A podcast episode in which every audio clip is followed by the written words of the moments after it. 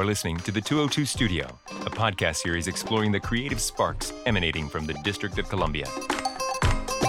Throughout the series, we'll be talking with artists, humanities practitioners, organizational leaders, and many others.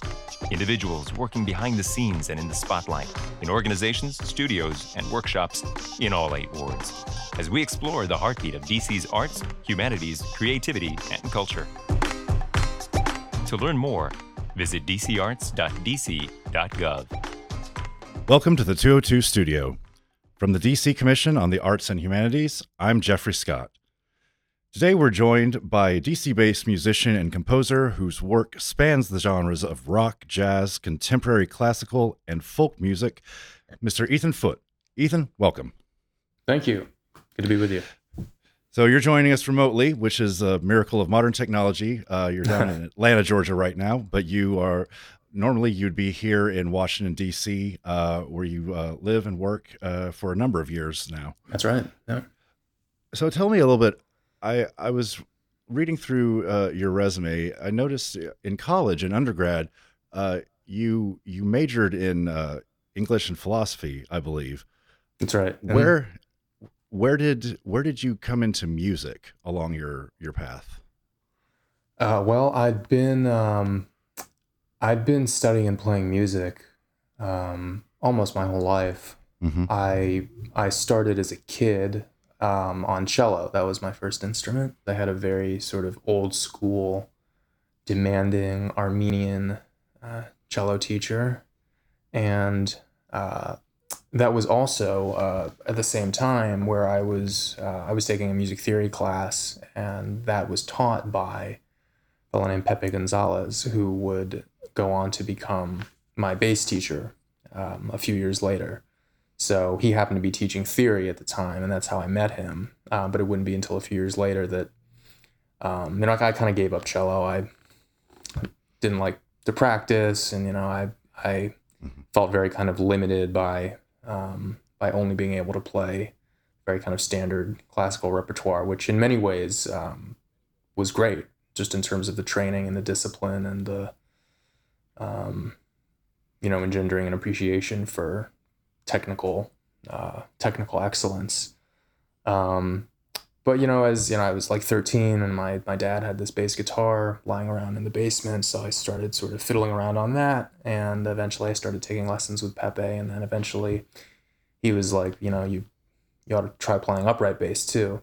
So he um, he was really the first person to teach me a lot of what I know about music, just in terms of theory and history and connecting uh, all different kinds of music to each other in a way that I was just not aware of, uh, having only studied uh, cello in a very kind of strict um, traditional classical fashion. So when I was a teenager, I you know I played in high school in my high school jazz ensemble. I was playing in uh, you know ensembles outside of school.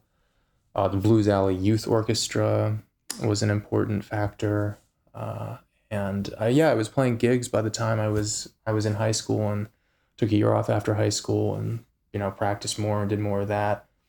And um, yeah, by the time I got to college, you know, I knew I would always play music anyway, um, and I had I had other academic interests that I kind of wanted to pursue, so I kept playing music.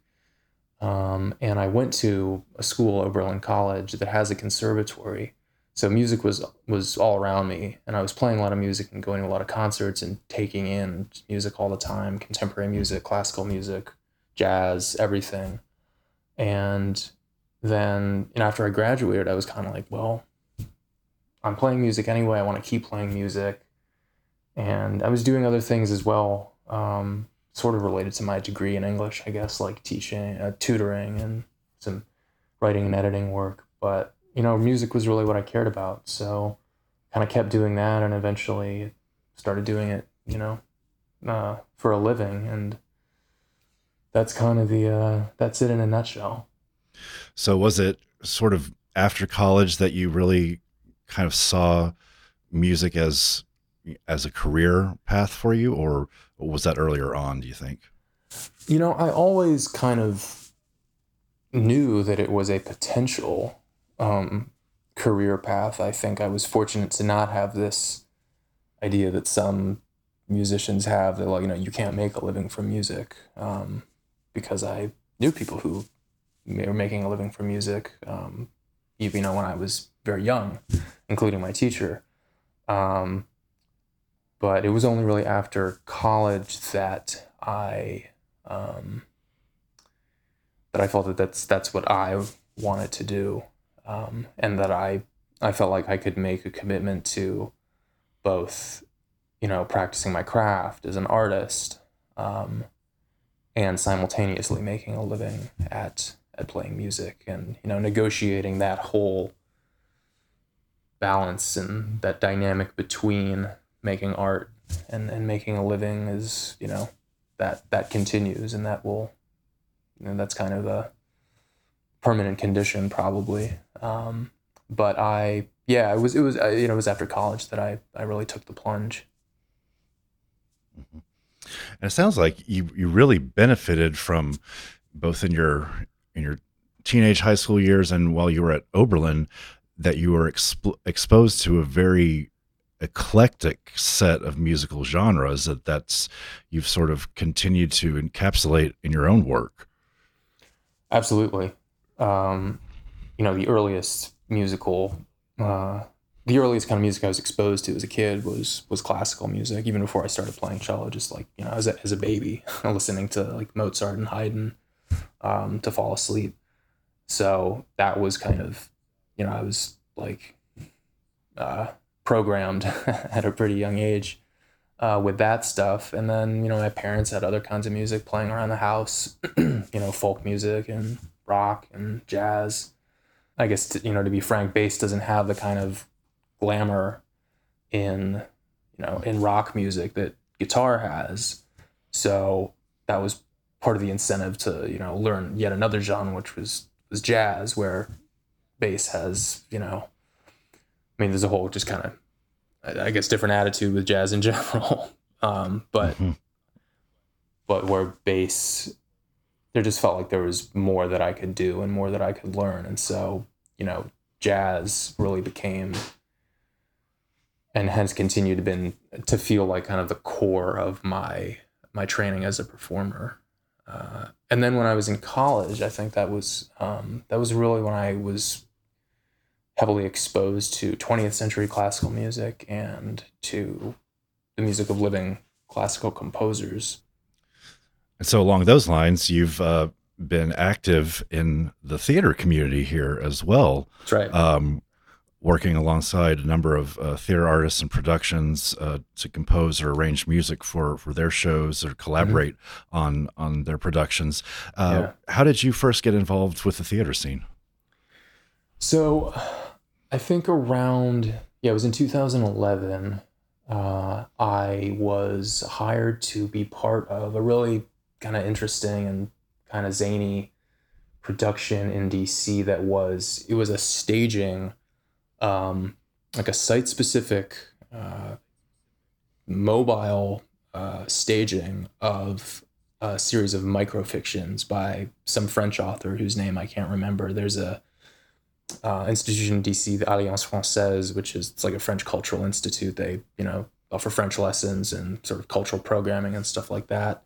And they hired just like a jazz trio to um, sort of be placed around all these locations in the city, and there's like a, a walking uh, tour that the you know play or theater piece um, uh, that the like a group of people follow it. They they walk around the city from place to place, and these site specific stagings happen. And then some of them had music along with them. So I think there was one in like there was one in Anacostia.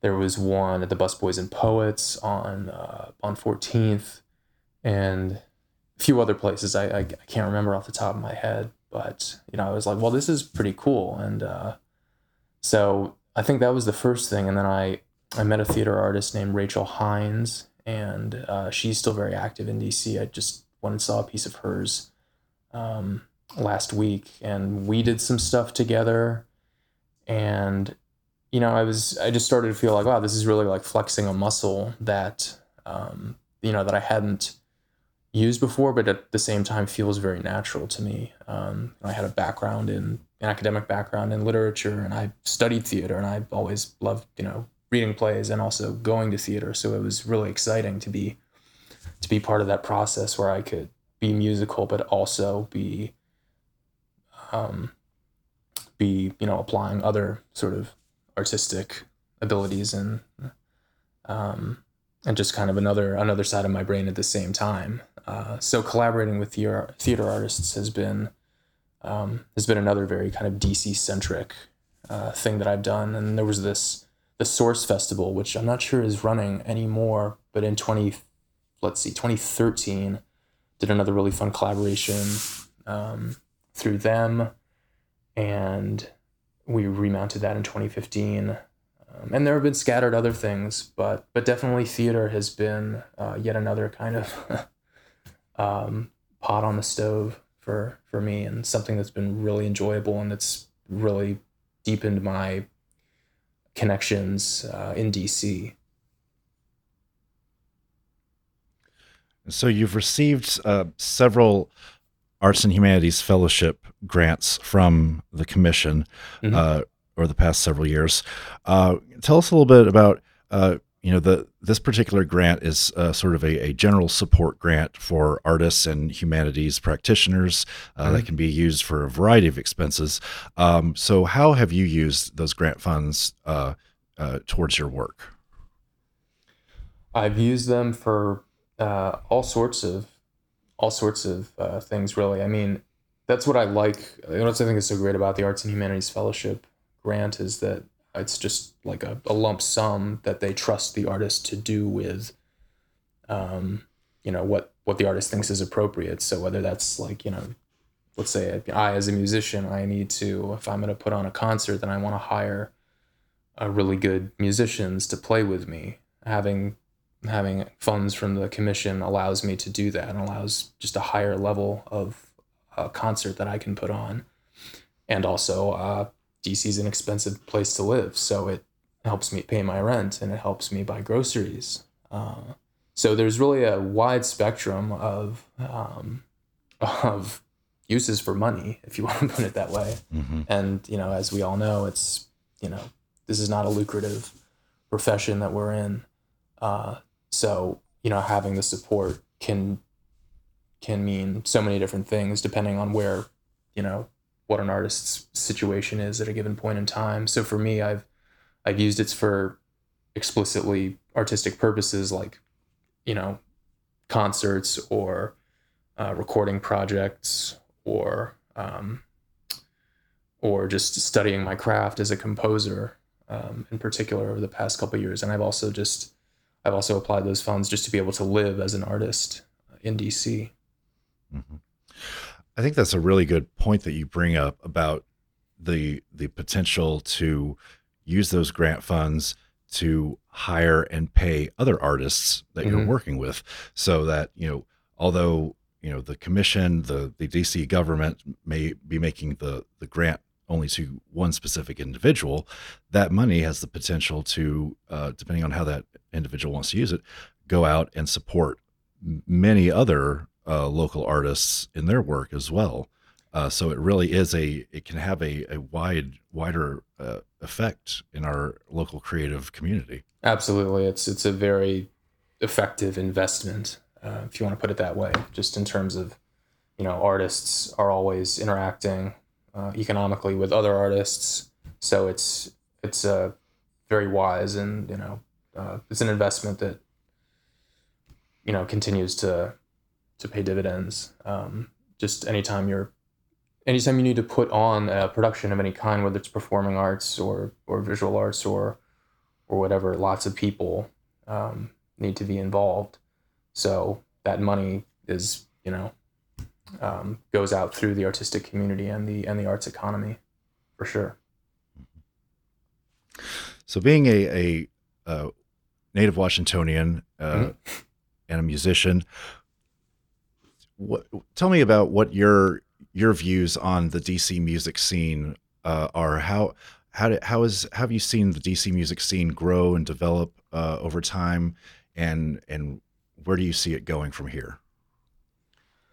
Well, I mean the you know the city has changed a lot since the time I was growing up. I I still have trouble getting used to it sometimes, um, just because you know I'll go to some part of town that's you know totally different from um, from what I was used to growing up, or from at least from what my perception of it was at the time. And there's just tons of new people, um, and you know a lot of that is uh, has been really great in terms of uh, a new uh, expanded audience for culture in the district and for the arts. And um, you know, DC has always had uh, a vibrant music scene and a vibrant art scene. Um, a, a positive trend that I'm seeing is that it's just more diverse now. There's there's more different there there are more kinds of art being made. Um, it's not all kind of at the it's it's a little less top heavy, I guess, as maybe it used to be. I mean, there was always, you know, you had the Kennedy Center and you know National Symphony Orchestra and the Washington National Opera, um, institutionally kind of um, uh, heavy arts in, in the district, which is great and which is very important in and of itself. Uh, and then you had a much more sort of you had a DIY scene uh, and you had you know clubs and stuff. And my sense is that there's starting to be more of a um, more of a middle ground and a lot more kind of experimentation with um, with how the arts can figure into the the broader life of the city.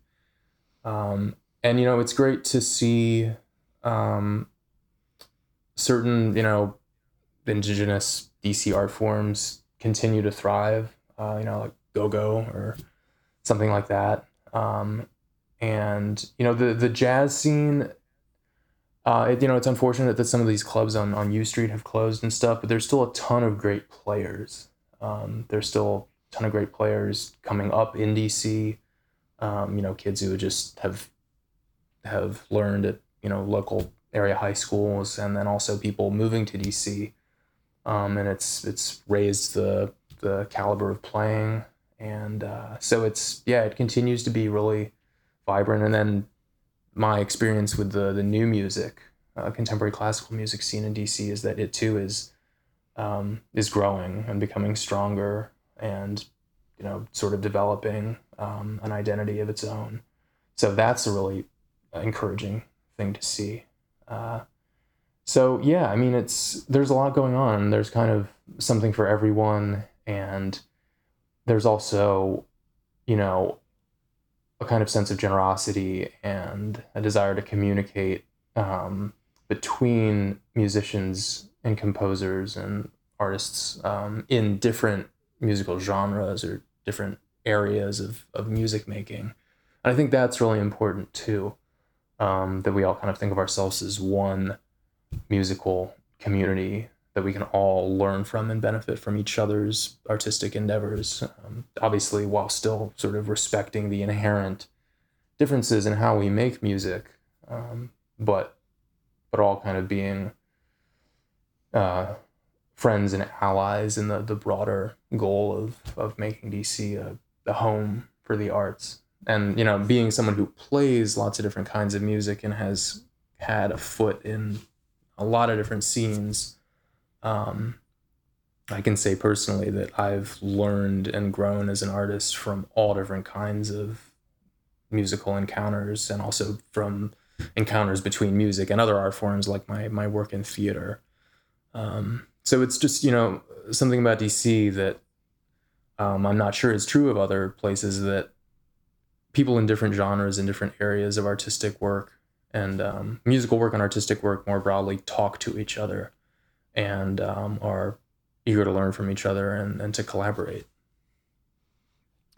And it, it seems to me, my observation is that there's there's a, a large degree of uh, not, not just crossover collaboration, but but fusion of different styles and mm-hmm. genres mm-hmm. of music. So, you know, a lot of groups are you you can't label them necessarily as one particular right. style. You can't say that they're they're rock or they're yeah. they're folk or or whatever because they're blending you know so many different things into what they do to create right. something that's more unique and mm-hmm. and really, I think, re- reflective of the district of being a very multicultural, multinational national city with mm-hmm. folks from all over the country and all over the globe coming to live here. Uh, is that something that you see as well? Definitely. I mean, you know, uh, there are so many good musicians, and people are just excited to play with each other, and like the kind of uh, the fact that you know, well, my genre is different from yours um, is more like a kind of creative challenge than um, a limitation these days. Um, so yeah, I mean, people are just people just love to play with other good musicians, and you know, genre wise, they find a way to make it work. So I've yeah, I've observed that. I'm constantly observing that. Um, you know, sometimes it works. Sometimes it works better than others. Um, you know, some sometimes genres or people's playing styles or the traditions they come from can't necessarily be melded, but sometimes they can. And you know, the the overall process, even when it's not totally successful, is still beneficial and healthy for um, for the arts as a whole. So yeah, I mean, just you've got people from all over the country, you've got people from all over the world, you've got all different kinds of audiences, and uh, just yeah, just a enthusiasm among good musicians for um, an, an appreciation and an enthusiasm for other good musicians, you know, among the music scene and a desire to learn from again and and and create with um, all different kinds of people. And there's always, you know, we, we talk about music as being sort of a universal language for for people that mm-hmm. you can express your feelings, your emotions, your ideas through music in ways that maybe you can't through spoken language or written language. Mm-hmm. Where what are some of the the things that you as a you know you've you've gotten more into to composition uh, in recent years, I know. And so, what are some of the things that that you are working on currently, or or ideas that you have for your own future and career as an artist? Well, so over the past couple years, I've really kind of taken a turn toward um, composition as such and composing basically in the you know the Western classical tradition, and then sort of specifically in a contemporary idiom. Um, and you know, when I first started doing that, I was kind of under the impression that like, well, this is just totally uncharted territory for me. Um, I like, you know, listening to 20th century and 21st century classical music, but, you know, my jazz training and my my classical classical training is only going to prepare me so much because this is just a whole new ball game and to a large extent that's true. I mean understanding music theory and just the, the process of composition um, is kind of a whole new thing in this in this arena. And yet the more I do it, uh, the more I'm struck by how much I actually can draw on my past musical experience. Um, just in terms of the structure of a composition or uh, just yeah how the elements within it come together uh, you know there's some stuff in music that really is just totally universal and that you know it's it's surprisingly easy to lose track of. Like in any in any kind of music, you can have like, mm-hmm. oh, it's there's a fast part and then a slow part, or you know, you can have all the instruments doing one thing, or you can have them all doing different things, or you can have half of them doing one thing and half of them doing the other.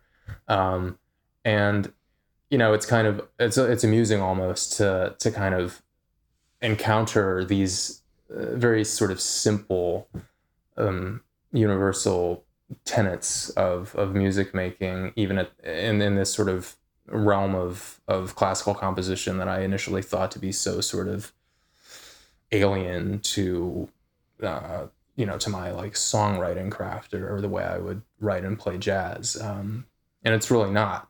So yeah, it's it's it's become both kind of it's got a kind of cycle of familiarity and and and newness, which has been really really encouraging and, and energizing.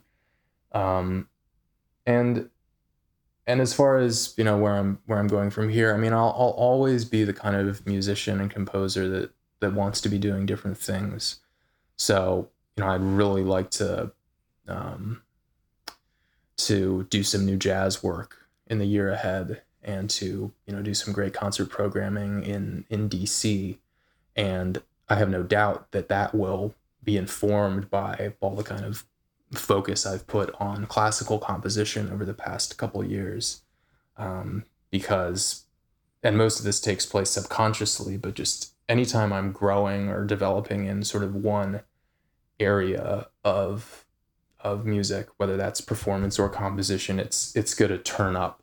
Um, it's going to turn up in another. So, like you know, the jazz and classical thing. A lot of my jazz compositions um, have come to be informed by my study of classical composition and and vice versa.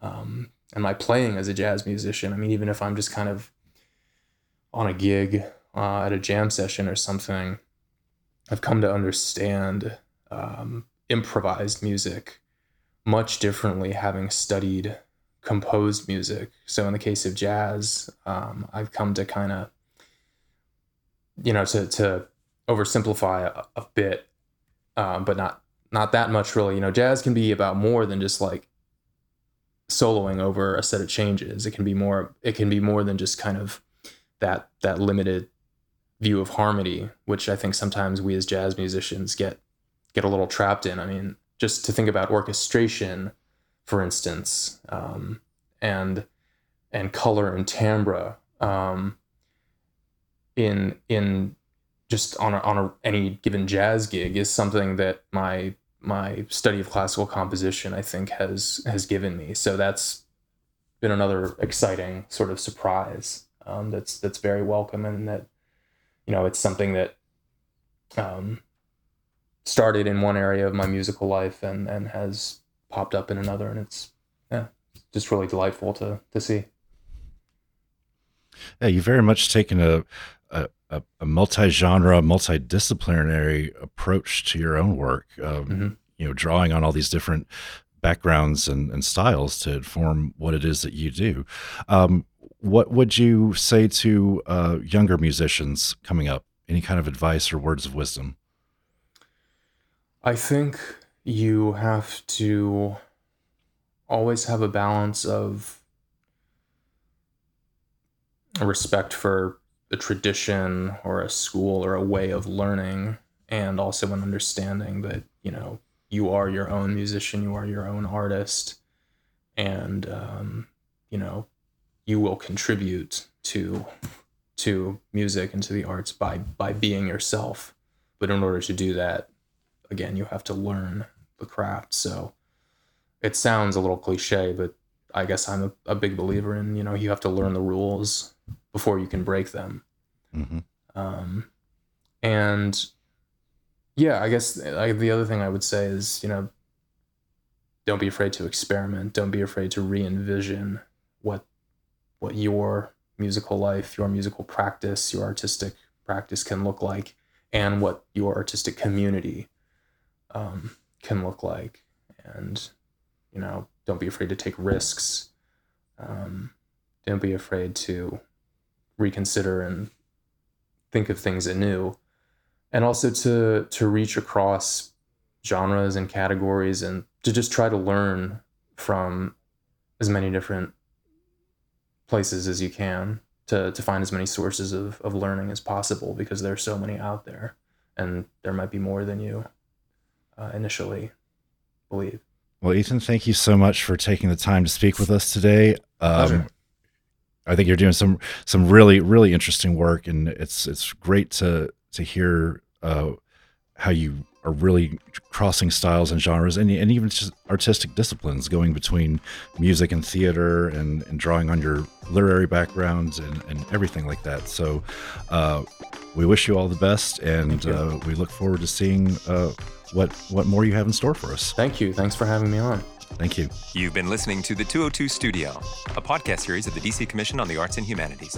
Thanks to the commissioners and staff of the Commission on the Arts and Humanities, the Office of Cable Television, Film, Music, and Entertainment, and special thanks to our mayor, Muriel Bowser, for her support of the arts and humanities in the District of Columbia. And thanks to you for listening today.